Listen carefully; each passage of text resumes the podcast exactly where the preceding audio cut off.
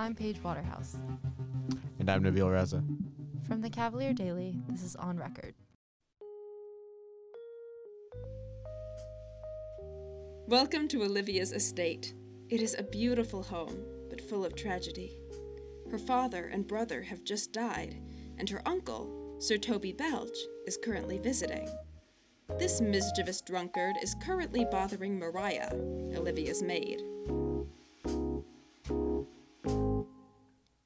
Plague means my niece to take the death of her brother thus? I am sure cares an enemy to life. By my troth, Sir Toby, you must come in earlier o' nights. Your cousin, my lady, takes great exceptions to your ill hours. Why let her accept before accepted? Aye, but you must confine yourself within the modest limits of order. Confine? I'll confine myself no finer than I am. These clothes are good enough to drink in, and so be these boots, too. That quaffing and drinking will undo you. I heard my lady talk of it yesterday, and of a foolish knight that you brought in one night here to be her wooer. That was a clip from Shakespeare on the Lawn's production of Twelfth Night, which has been converted into a radio show. Many plays across grounds have decided to do Zoom productions in lieu of physical performances. While most students are familiar with Zoom, many have said it's been hard for directors to figure out ways for actors to connect with one another. Additionally, there are logistical and technical questions that require consideration. How will set design work, and how will actors show that they're in character when Zoom usually only shows people from the shoulders up? What will lighting and sound work look like? How do cues between actors work?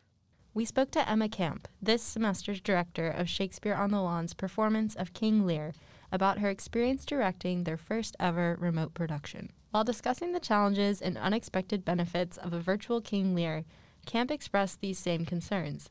She said that it had been hard to recreate the face to face connections that people. She said that it had been hard to recreate the face to face connections that make these productions so special. But she also said that Zoom has pushed her to be more creative when portraying these connections to the audience. Camp gave examples of how she has had to think creatively. She mentioned making color schemes for characters so that the audience can associate them with props on screen. For example, in one scene, a blue blanket replaces a character who is being carried. She also shared that two characters are being played by twins, and in one of the scenes, one kills the other, and one twin moves from one screen to another. Despite many difficulties, Camp explained how the adjustment to remote theater is going and how she and her cast have experienced pros and cons throughout the process. Camp also expressed that virtual theater has allowed many of her actors to participate remotely, something that would not have been possible if the show had been in person. She also predicted that the virtual production would increase turnout because audience members wouldn't have to travel to see the play. Additionally, this semester's production is partnering with the Accessible Theater Project, another CIO, which aims to make theater more accessible to people with physical and mental disabilities. Camp expressed that this partnership is especially important to her as she herself is autistic. She explained that ATP in the past has focused primarily on children's productions, but that autism doesn't exist for just children, and their support for this production recognizes that autistic adults should watch theater productions that deal with complex themes about family and loyalty. When asked about why she chose King Lear, Camp said that it was a play everyone knows and one that could be more easily done over Zoom. Camp has always loved Shakespeare for the language and its ability to be interpreted in so many ways. She has acted in previous shows and expressed that she was excited to assume the director role during such a unique semester. In a pre COVID world, auditions are held in person in either lawn rooms, New Cabell Hall, or somewhere on grounds at the beginning of the semester. The whole semester is dedicated to the chosen performance, where the cast and crew are hard at work. Aside from the actual rehearsals and meetings, there are workshops throughout the semester focusing on makeup, costume, technology, and the mechanics of what a production requires. At the end of the semester, performances are normally held in the Student Activities Building, where the cast and crew's hard work is showcased. While it's certainly true COVID has limited many aspects of theater and in person performance, it has also brought an opportunity for students to learn new skills and come up with creative solutions. Working collaboratively over distance and learning new techniques and skills to adjust to online productions can be an opportunity in itself. Shakespeare on the Lawn has taken advantage of the opportunity to collaborate with students from other universities. Two members of the production are not university students. Edmund is played by Sarah Bateman, a first year at Wesleyan University, and one of King Lear's followers is played by Kira Vidampton, a first year at Bryn Mawr College. A call for auditions was posted online, and all actors and actresses auditioned via Zoom. The audition post did not restrict potential cast members to the university and encouraged all majors and programs to apply. The audition call also noted that acting experience was not required, and any individual interested in Shakespeare could audition. We spoke to an actor in this semester's show about their experience with the remote production. My name's Autumn Rout. I am a BME major and CS minor in the E School at UVA. I'm a second year, and um, I played King Lear in uh, Sodal's recent production of King Lear on Zoom. Amazing. So, can you tell us a little bit? How long have you been with Shakespeare on the Lawn? Is this your first year, or did you get involved your first year here at UVA? My first semester at UVA, I was the assistant stage manager in our production of As You Like It. And then second semester, I was meant to be involved in 12th night, and then we weren't able to perform, and that ended up getting moved to the radio this semester. So I guess this is the third show that I've been affiliated with with Sodal, but the first one that I've been able to perform in a visual way. Okay. And how did you get the role of King Lear? Can you tell us about that? Yeah, um, the audition process was also over Zoom. So we just one at a time joined the meeting and uh, gave a monologue, and then we were called back for callbacks to just read cold from the script. So you mentioned you were on the production team your first year, and then were you planning to play a character in Twelfth Night second semester, or was this going to be your first time acting with Shakespeare on the Lawn? Yeah, um, I did end up playing Valentine and Second Officer in Twelfth Night. So we just did that fully audio. So uh, we all had like microphones that the director bought for us, and we sent in our audio clips, and they edited it together. I think it's going to be released as a podcast pretty soon. But um, this is just the first acting role where people get to see my face, I guess. Second show with Sodal in a performative way. That's so cool that they're going to release the audio. Do you know where that's going to be available? Is it going to be on like streaming services or something? I think it'll be available on Spotify. They've been um, advertising it a lot. It's a Sodal Instagram, which is Sodal at UVA. That's awesome. Well, it's very exciting that now people will be able to see your face. Yeah, so we performed King Lear last Friday, and it was basically just a bunch of people in a Zoom call, audience members and actors alike. And then if you were an audience member, you turned off your microphone and your video, and then the actors turned on their camera whenever they were meant to be entering the stage, and then turned it back off whenever they were exiting. Did any problems arise with Zoom, like a little bit of errors or anything like that? I know it can be challenging even with classes. I think the biggest like technical difficulty adjacent thing that we had was when the Zoom call first started. There were a lot of people who clearly had not used Zoom before and didn't know how to turn off their cameras. So we just had a lot of people sort of like, you know, under the chin angle, squinting at their phones, trying to figure it out. But Emma, our director, was very patient in explaining to people how to get everything set up. And then there weren't really any hiccups while the show was going on. How was the turnout for audience members? I mean, I don't know what exactly I was expecting, but we we had like about 70 people in the call to include the actors, which which was really cool. Can you describe your space for performing the production? Like, what did you have to do um, for setting for your own camera, costume, design? Like, how much of that were you responsible for? So we all provided our own costumes just from what we had in our closet. It was sort of business attire, so I just wore like the only blazer I own. And we were all supposed to have these fabric backgrounds that we had been either mailed or went to pick up from the director. But I don't have a desk that's like right adjacent to my wall. So I ended up going into uh, my housemate's room and using her desk and then like scooting her desk as close as possible to her bathroom door so that like the shot was just exclusively the fabric background. And then um, we have like scenes where we turn the lights on and off, and I had a lamp on her desk that I was adjusting to sort of be spotlight esque. It was very homemade, but I think it worked out pretty well. What was it like speaking to your other cast members? Were you like kind of looking at the camera, or were you supposed to pretend that you were like in the room with them? What was that environment like? So personally, I don't like to act when I can see my own reflection. So I shrunk the Zoom call and did like the thing where you have a little box at the top of your screen. So whichever actor was currently speaking would show up in that box, and I would look at that box and have it just underneath my webcam, so it sort of looked like I was looking at them. Uh, but I definitely didn't really have a sense of who was in the scene, except for that I had written it in my script, so I knew who was meant to be there. I just only saw the person that was talking. would you say what were you, what would you say were some of like the biggest challenges? I mean, obviously Zoom is not the ideal way to give a play, but in terms of just coordinating rehearsals and how you, the show was going to be performed, what were some of the things that um, the cast ran into?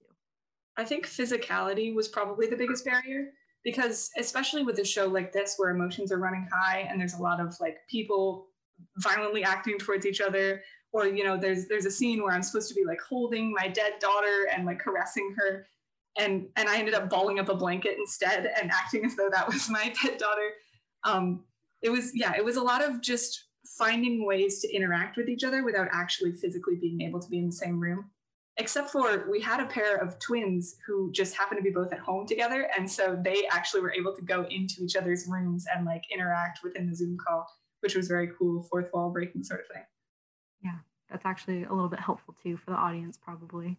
Yeah, yeah. definitely. So shakespeare on the lawn can you describe like what sort of community that is? Obviously this is your third semester working with them would you say this experience kind of strengthened your bond or it was harder to kind of feel like the connection within the group I I have definitely found a, a really important place in Sodal. I think like Sodal has a very special place in my heart. It's a really great group of people, and I there's such a social aspect as well as the performative aspect to it. So we have you know people that are pretty consistently a part of the organization, attending the Gen Bods and things like that. So even when I'm not acting in a show, I definitely feel connected to the organization.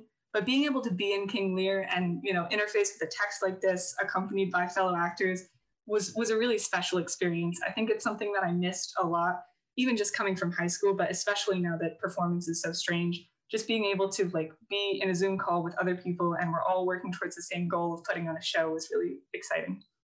So, are there plans for next semester? Do you plan to do like a similar production? Obviously, spring spring plans for the university are a little up in the air, but do you guys have any thoughts so far? So this Sunday is when we're going to be hearing show proposals from whoever it is that wants to direct. So I, will probably know more then, but I am guessing that everything's going to be on Zoom. We do have one person who was planning to direct some sort of like scavenger hunt esque thing where you go from station to station watching people do monologues and uh, soliloquies, things like that. And I think she's going to direct that next semester instead. So we we might have something in person along those lines that'll be a little bit unorthodox, but besides that, it'll probably all be Zoom. What has been just your favorite part of this whole experience? It's probably been weird, definitely, but what if, what's the biggest takeaway for you? It's it's definitely been very weird, but I think one of the nice things about the fact that it's on Zoom is being able to like focus on your facial expressions, I guess, because there's so many things that you have to think about when you're on stage, you know but when all they can see is from your shoulders up you have to really emote and you know gesture as much as you can. But but a lot of it just comes in in the way that you are holding yourself and the way that your voice comes across. So i think being able to do a zoom production allowed me to focus more on the subtleties of acting which i really appreciated. Well thank you so much for speaking with me today. I appreciate it. It was nice meeting you. Yeah it was nice meeting you too we spoke to the director of the Sodal Spring production, Twelfth Night, about how they adapted their production to the pandemic's conditions. I'm Avery Erskine. I'm a third year English major with a drama minor, and I'm the director of Twelfth Night, the radio show through Shakespeare on the Lawn. So, can you talk a little bit about why you guys decided to do Twelfth Night as a radio show and you know where that inspiration came from and yeah so i initially started directing this project in the spring semester before covid was even really on our minds. Um, and three weeks away from opening night uh, we received news that we would not be coming back to grounds. And so it was sort of a matter of do we cancel the show? Do we try to make it still happen next semester? What are we going to do? Um, we went through many iterations of what 12th Night would actually look like, including a, a true main stage production. But as we got closer to the fall semester, we realized that that wasn't really feasible. And when we initially were confronted with the issue of the pandemic, we were sort of throwing out ideas um, in both the Shakespeare on the Lawn exec chat with my artistic staff, um, and I believe it was someone in the the exec group who suggested that we do a radio show because um, it it's it's not necessarily common for a place to be radio shows, but I know that some groups in the past have turned Shakespeare into radio plays. Um, it was increasing in popularity as the pandemic went on. And so eventually we decided that that was the safest option. and really the only option to make it happen in a way that was as entertaining and interesting as a main stage show would have been. How does that work logistically? Do does each actor record their part individually, or how have you guys been doing it? Yeah, so I was fortunate enough to get a grant from the Miller Art Scholars Program to fund this project. And so I was able to buy a mic for every actor. Um, that way, the, the sound quality would be more consistent. Um, and I had each of them download Audacity on their computers. And so we made sure that they recorded their own lines and had headphones in so we wouldn't hear the other lines as well. That's to make sure editing's easier. You're doing a podcast, I'm sure you're aware of how that works. But yeah, so basically, we would all join a Zoom call. I would say, start recording. They would start recording on Audacity. I'd say action, and they'd do the scene. Usually, if there were some stumbles or something like that, we'd do certain lines again. We usually did two takes of each scene.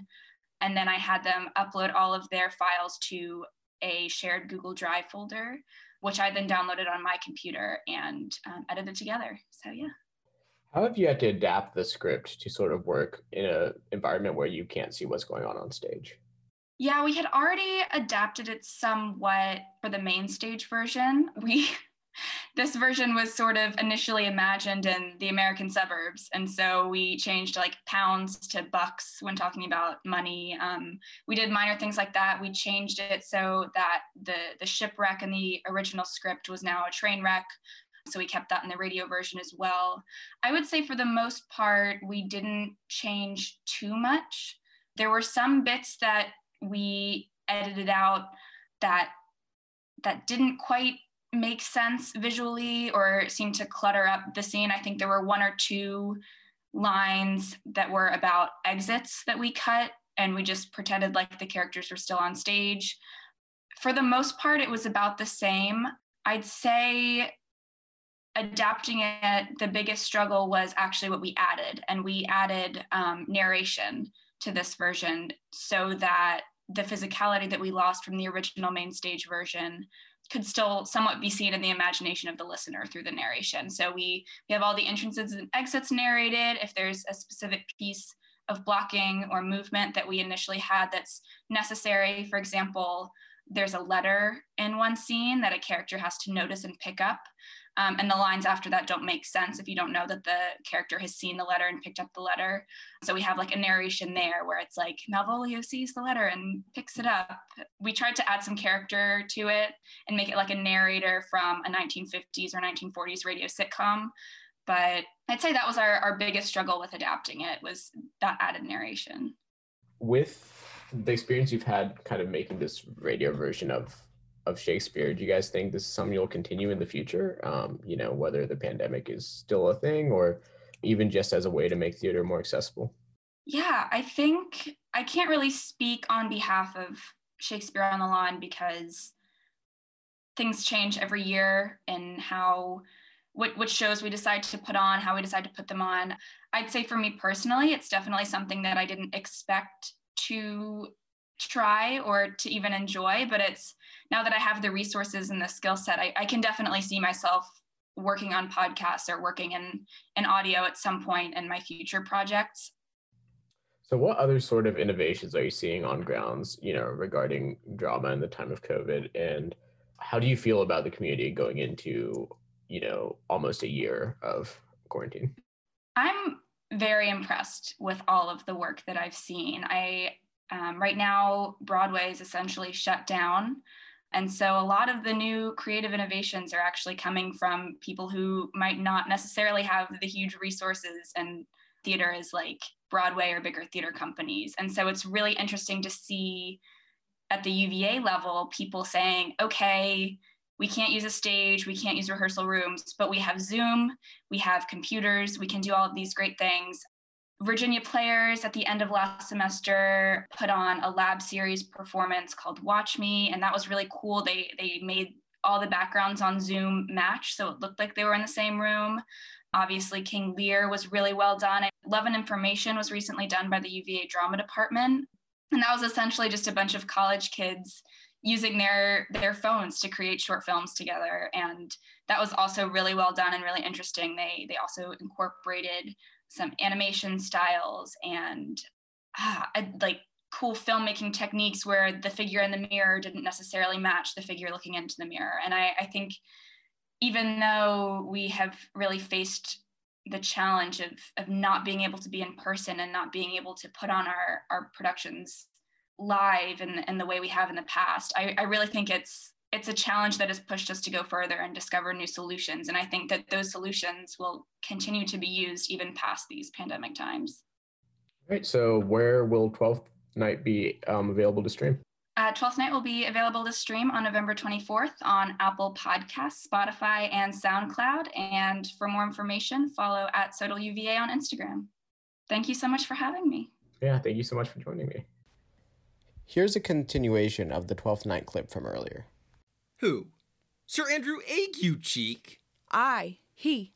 He's as tall a man as any's in Illyria. What's that to the purpose? Why, he has $10,000 a year. Aye, but he'll have but a year in all these dollars. He's a very fool and a prodigal. Fie that you'll say so. He plays over the viol de Gamboys and speaks three or four languages word for word without book, and hath all the good gifts of nature. He hath indeed almost natural, for besides that he's a fool, he's a great quarreller, and but that he hath the gift of a coward to allay the gust he hath in quarrelling. 'Tis thought among the prudent he would quickly have the gift of a grave. By this hand, they are scoundrels and subtractors that say so of him. Who are they? They that add, moreover, he's drunk nightly in your company. With drinking healths to my niece? I'll drink to her as long as there is a passage in my throat and drink in Illyria. This production is reflective of creative efforts across the drama community at UVA.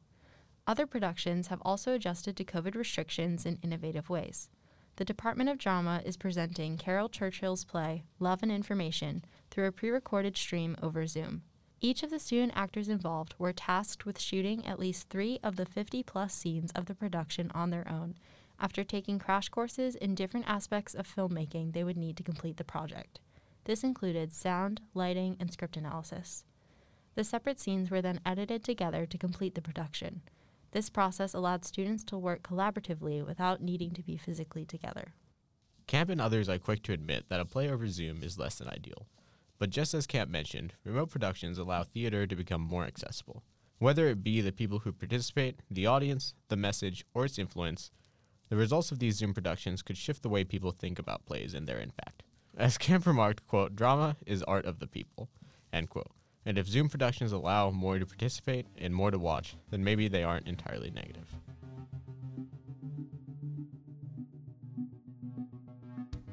On Record is written by Neela Connaughton, Will Bird, Peyton Guthrie, Ariana Aronson, Sophia Moore, Genevieve Charles, Maggie Lynn, Karen Sun, and Kristen Davidson Schwartz. The show is produced by Carmen Mew, David Hunt, Ann Williams, and Grace Fluharty. Our editor is Nabil Raza. Thanks for listening. This has been On Record. So, guys, I've been thinking about getting a tomato frog. Why do you want to get a tomato frog? Well, I'd really like to foster, um, but my landlord said I can't have any pets. Fos- foster a can't- frog? No, like foster a cat or dog from the SPCA. Gotcha. Um, but my landlady said I couldn't have any pets that didn't fit in a tank.